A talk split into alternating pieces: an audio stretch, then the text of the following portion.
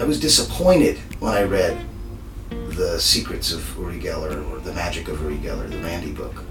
Right. You know, I was kind of sad that that was the case.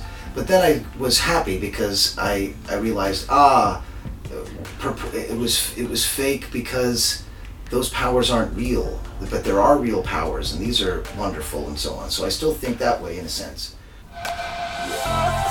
Hello and welcome to Unconsciously Speaking. My name is Henson Chen, and uh, thanks for listening. Before we begin today's episode, I just want to say thank you for all of you who shared this podcast and who's supported and gave me feedback on the first episode of the podcast. I'm just very, very grateful for all the love that's out there. So, thank you. A little while ago, I sent out a survey asking all of you who you would like to see the most on this podcast. And one of the names that comes up the most is a man named Jared Kopf. Jared is a very good friend of mine, and two weeks ago, he just happened to be in China doing his tour of lecturing, performing, and his workshops. We got a chance to talk right before he had to go to the airport, and I think you will find this podcast really interesting, whether you're a magician or not. Jared is truly an inspirational wizard. So please welcome Jared Kopf.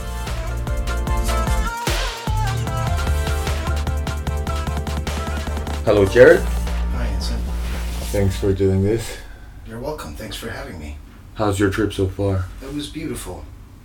Uh, I knew it would be again, and it was. It it delivered just like the last time. And I always love hanging with Joe. Joe Dang is the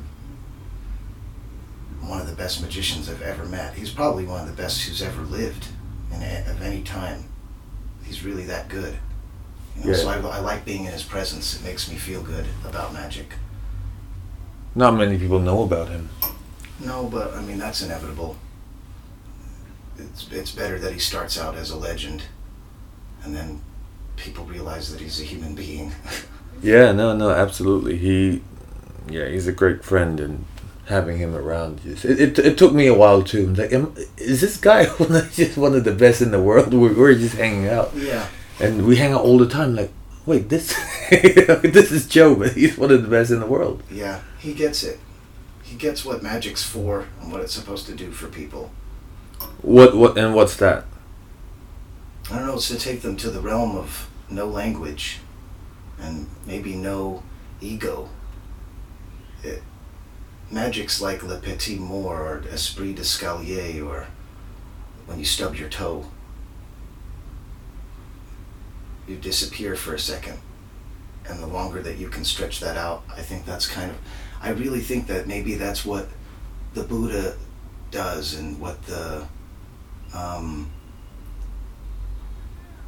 what entheogenic practices like meditation and so on are doing. They're extending the experience, if you can call it that, because it's kind of an anti experience. Right. They're extending that feeling that a magic trick, a really great one, can do. But also a story can do, a painting can do, music can do. Magic's almost cheap in the sense that it, it can bring that feeling about, or, or a version of it, or a very small amount of time of it, even when the person doesn't realize that they're making that happen. Right. They get it for free. They think that they're getting the credit for the moment of astonishment or the shock or the surprise, but it's way, way deeper. And the person that witnessing it, if they have the experience of the magician's attitude as being the person claiming credit, or I don't know how to quite put my finger on that part of it yet, but they can be confused to think that it's the person's doing. And so they'll be kind of in awe of the person who bought Color Monte instead of the experience of the the effect at the end, which even though in Color Monte it's a bunch of green dollar bills uh, foil colored on a card, it's Right. absurd. It still has the potential, and obviously it does do that. I mean, it's a bestseller, that trick. It's easy to sell because the person watching it has a visceral reaction that's not the fault of the demonstrator. Right, and that holds true for fortune telling or any. Yeah, I think if people are getting a lot of that phenomenon for free and they think it's them, and it is them, it is the person doing it, it's the whole, pa- the whole picture. They're the person doing it, what they say, how they say it, what what the experience they help facilitate is, but I'm more interested in that pic in the big picture. The big experience itself. Yeah, that's what's happening. Do you think that's how you keep yourself out of that ego trap of like guruism or Or being the the tarot reader or you know what I'm talking about? Yeah, I try to keep it out. I don't know how successful I am. I try to keep my ego in check and all that. And magic and practice, meditation, these things are good to keep that in check.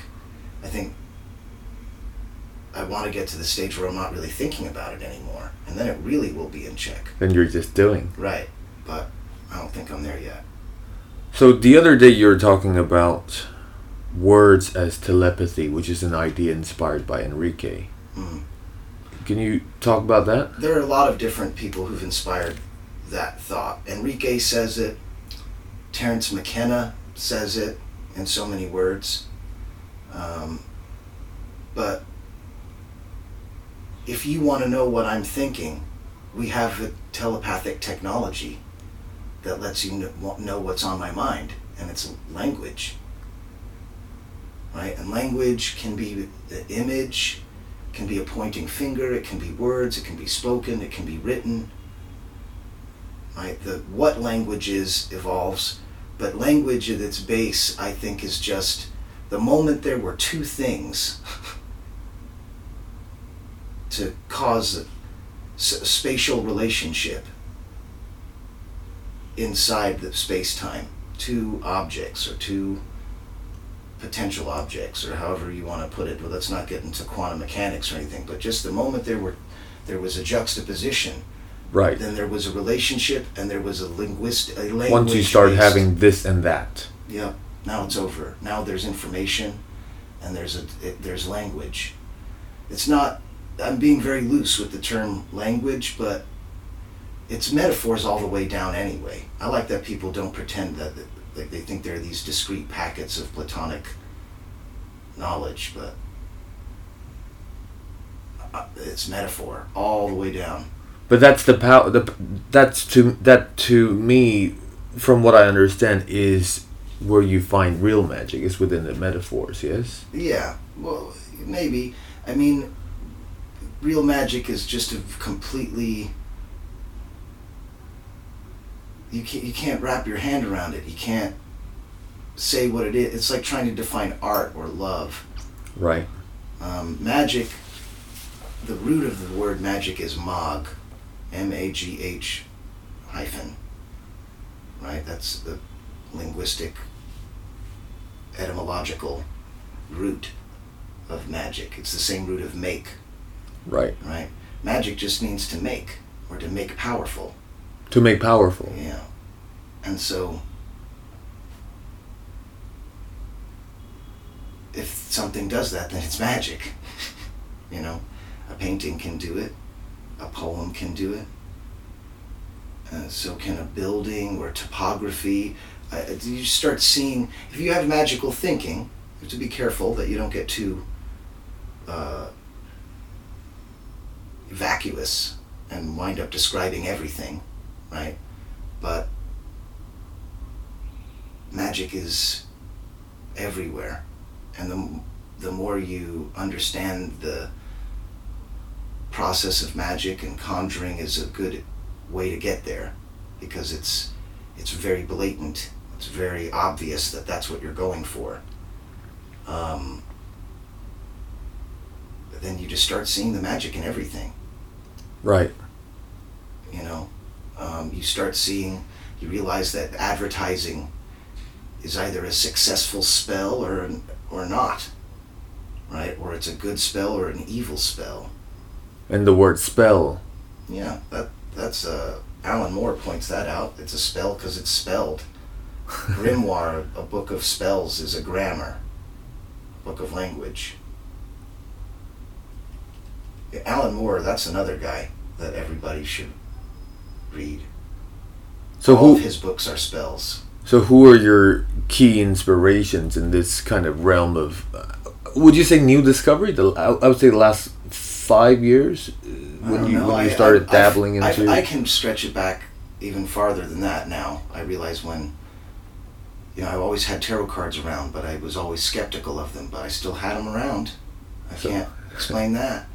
Um, I just thought they were cool.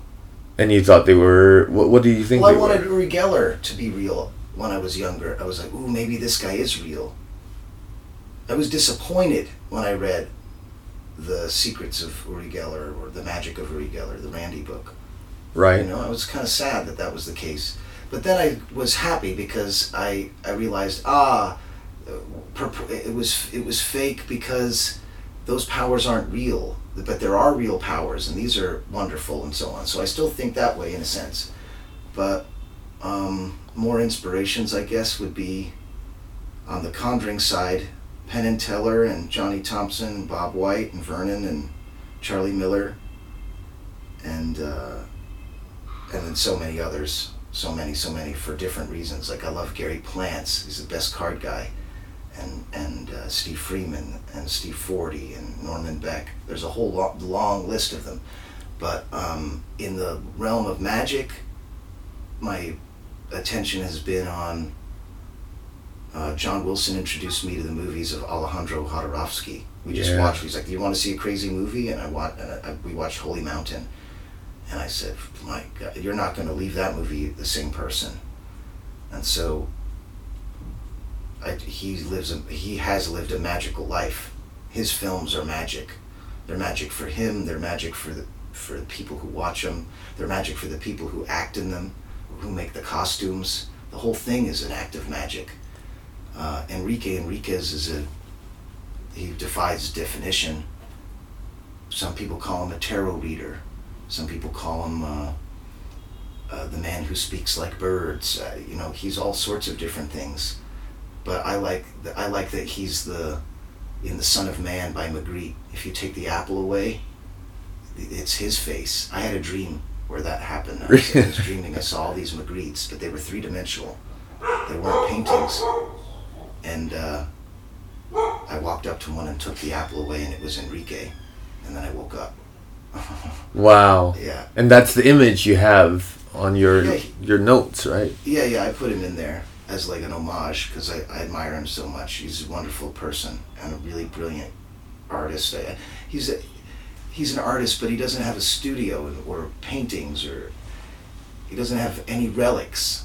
Right. There's no you can't buy an Enrique work. But you, You can can buy his go book. visit him. Yeah, yeah, you can see him. He's he's the guy that looks like he just stepped out of a dream. Who's sitting in the coffee shop, and he did just step out of a dream. He just started appearing in people's dreams. It's gonna. It just sounds nuts talking about it. I know it does. No, that's what this podcast is about. Yeah, Not cases. but it's it's really, it's real to me. Yeah, I understand, and it's it's the most logical uh, thing as well. Um, but ha- do you do you draw a, a different? I I know you don't actually. You don't draw a differentiation between kind of things that people would find esoteric, like the tarot or any kind of fortune telling readings, um, or healing Mm, with conjuring mm. magic trick that's done by trick. So where what what's the relationship between the both, and what is what wh- where people are missing? You think? just in both instances the honesty both instances they're they're being dishonest and that's why it's not going well. Or why Randi is upset or the skeptics don't like it. And on the other end are the people who don't like the magic the conjuring part. They're like oof that's not good. Both of them are about being the honest.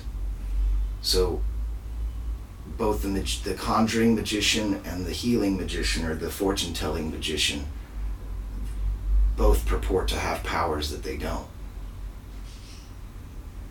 Right. The powers that they do have are wonderful. And they could just say that they have those powers.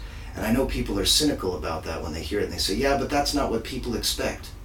And I say, oh man, the, the, as Enrique puts it, the most dishonest people are the ones that come to get the question a- answered.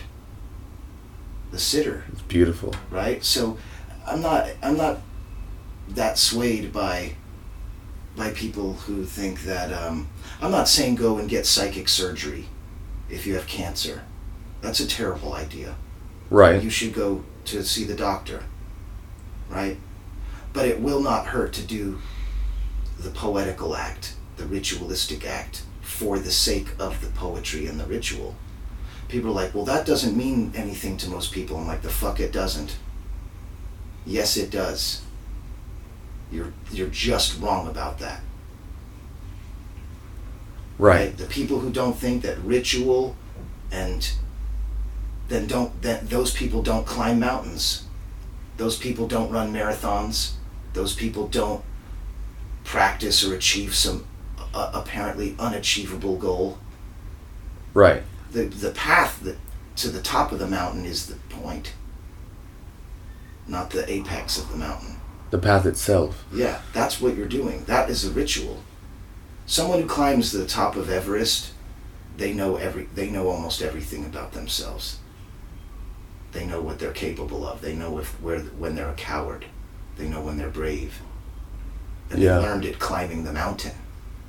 And you can do anything with that. Sure, you can you that's what Jodorowsky does is he invents all of these bizarre psychomagical rituals for people. And I see why people would dismiss him as a charlatan or or or making people think things that aren't true.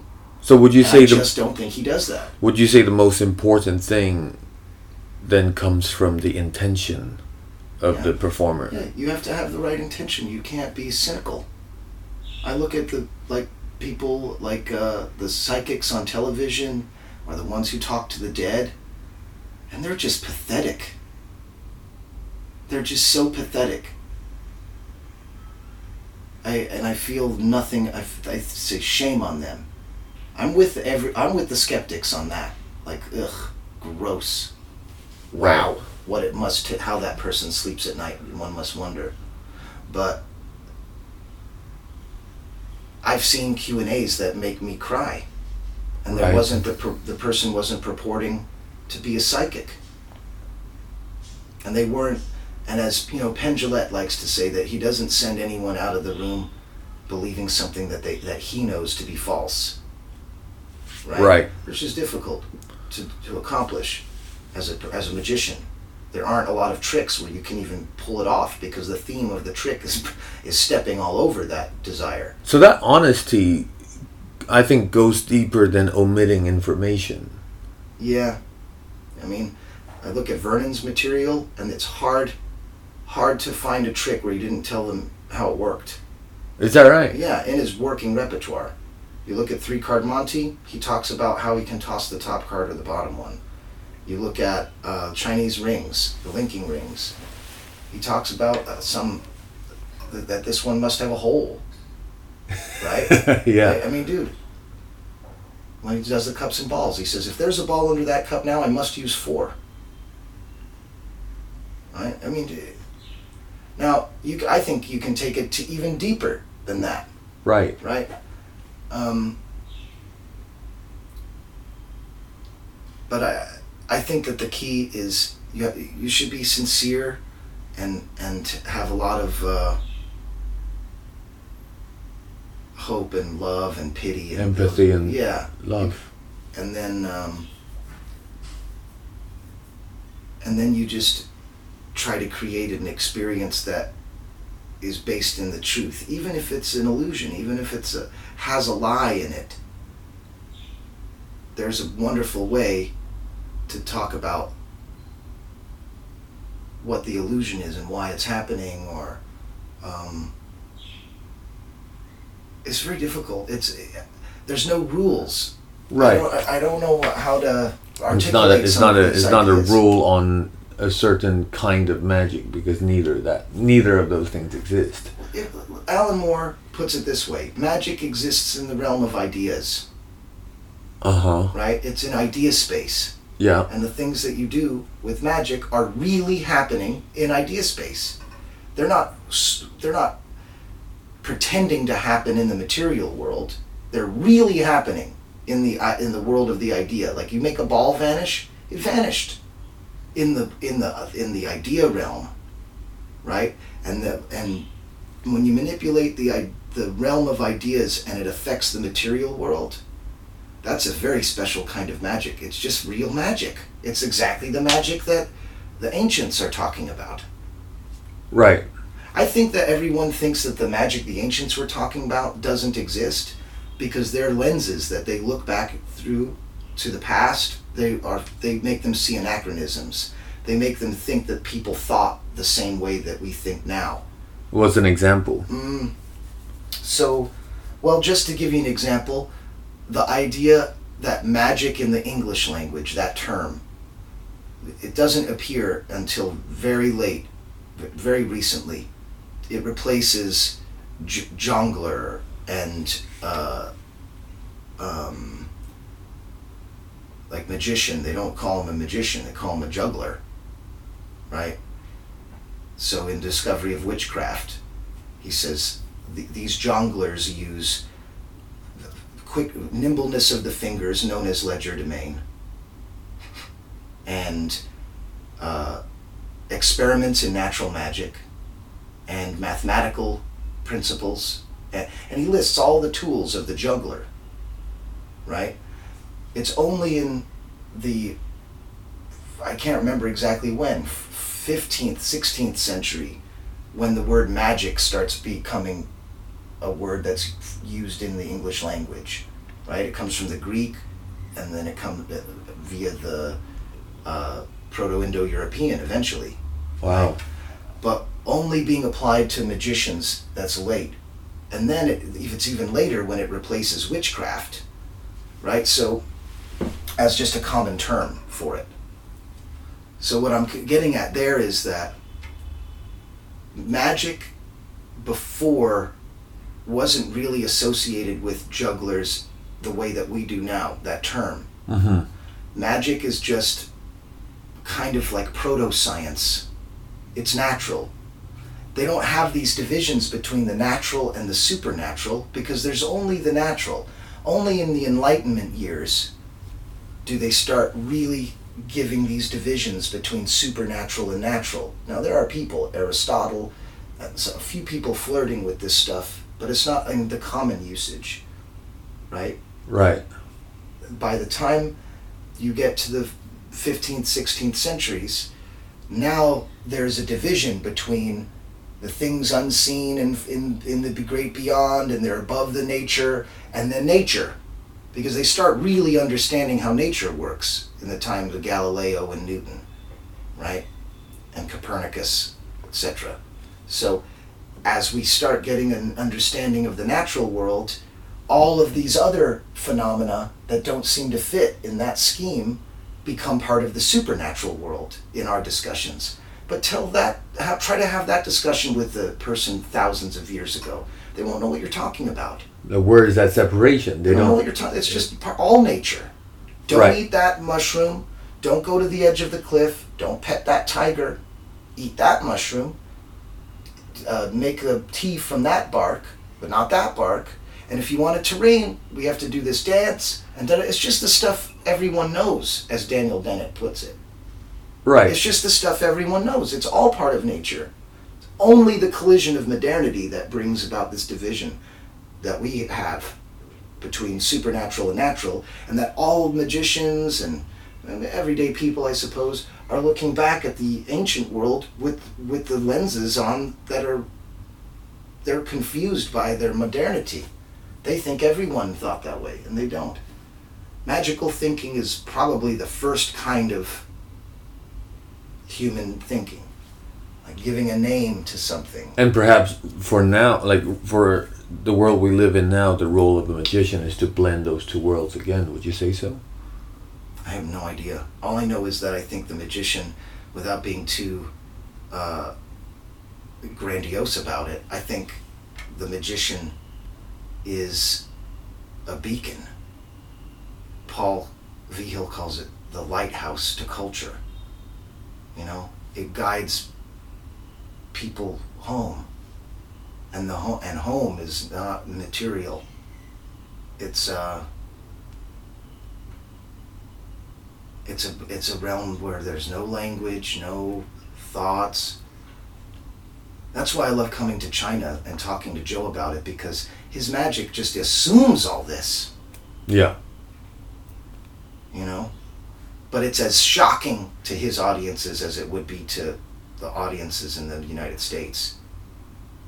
Because they it's it's closer to home for them when he's talking about Taoism and Buddhism and enlightenment and these sorts of things in in his, you know, version of reset or whatever it is, right? Which he is taking people to Yeah. with his card trick.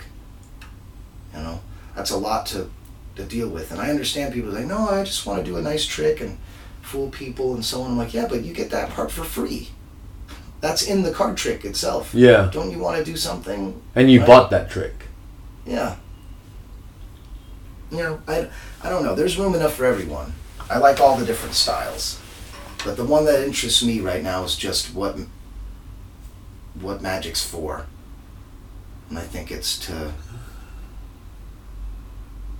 to as I say, it sounds grandiose, but when when Jodorowsky says to me, "Art isn't art if it doesn't heal the soul," I don't even believe in a soul, but I know what that means. You know what I mean? Or I or I. You I met you I you met Aspire to it. No, I haven't met him. I'd love to meet him, but I haven't. I was in Paris and I was thinking of looking him up, but then while I was there, I thought to myself, no, I'll meet him like I've met everyone else by chance. You know, I've never really put myself in the position to run into someone. And I, I'm, I said, "Ah, I'm not going to start that now. Right. you know. And I know I, I know what he. I know, it, maybe not the person, but I know the. The, the his essence, I guess, because he is immortal. In the in his work. Yeah. You're look re- you're really looking to forward towards uh, Psycho Magic, huh? The movie. I can't wait to see it. It's going to be incredible. Incredible. It's going to ruffle a lot of feathers, and it's the more ruffled they get, the happier I'll be. I just think it's hilarious. I can't wait to hear the discussions that it prompts. I wonder how many people will see it. Like, there's a movie about his attempt to make Dune that is a phenomenal documentary. Forget that it's about him.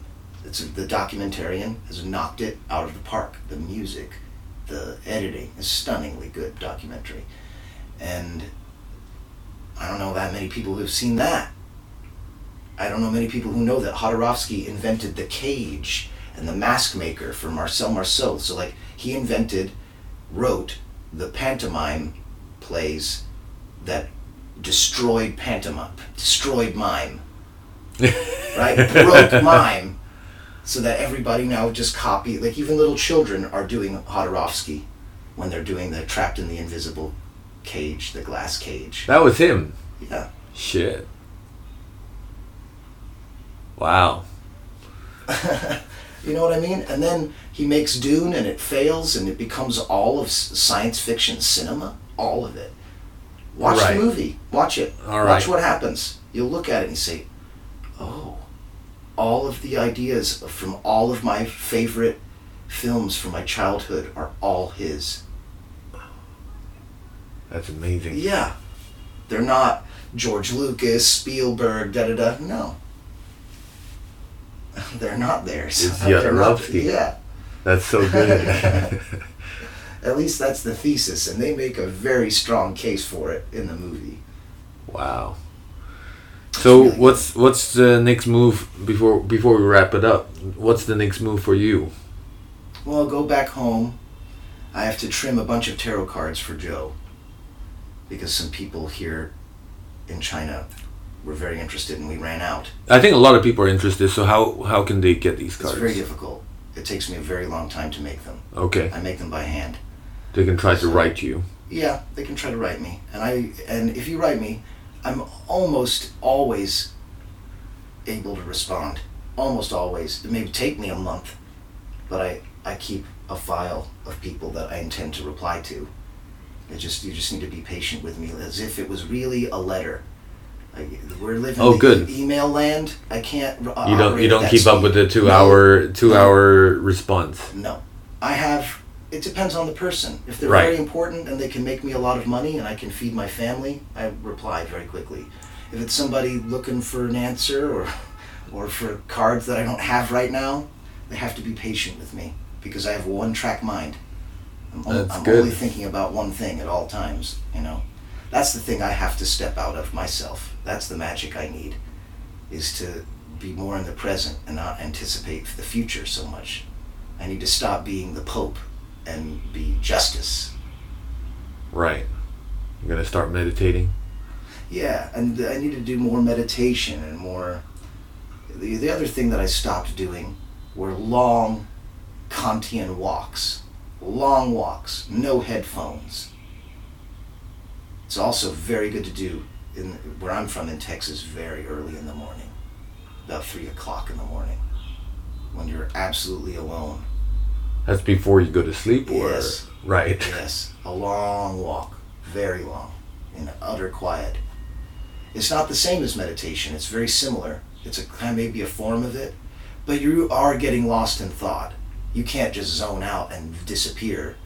It, it, while you're walking, you'll get hit by a car. You know, Right. you'll get hurt. But it's a similar practice that I have neglected. That's amazing. So I'm going to end this podcast with something rather spontaneous. I just took a photo here in my room. I'm going to be up- uploading this image um, online on the cover. But what do you see? Look.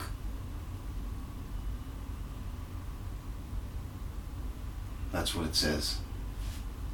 Look. Look. He's the only one who noticed. Everyone else can look, but they can't notice. That's the, that's every that's Enrique Jodorowsky. They they notice. We look. Look. Thank you very much, Jared. Thanks. Thank you. So thank you very much for listening. If you enjoy this podcast, please spread the word and share it with all your friends. And if you want to keep up with the future episodes, you can follow me on Instagram at ansonchen18, A N S O N C H E N 18. I'll be posting all the latest movements. Um, I'll be uploading a lot of videos as well. So, see you in the next episode. Bye bye.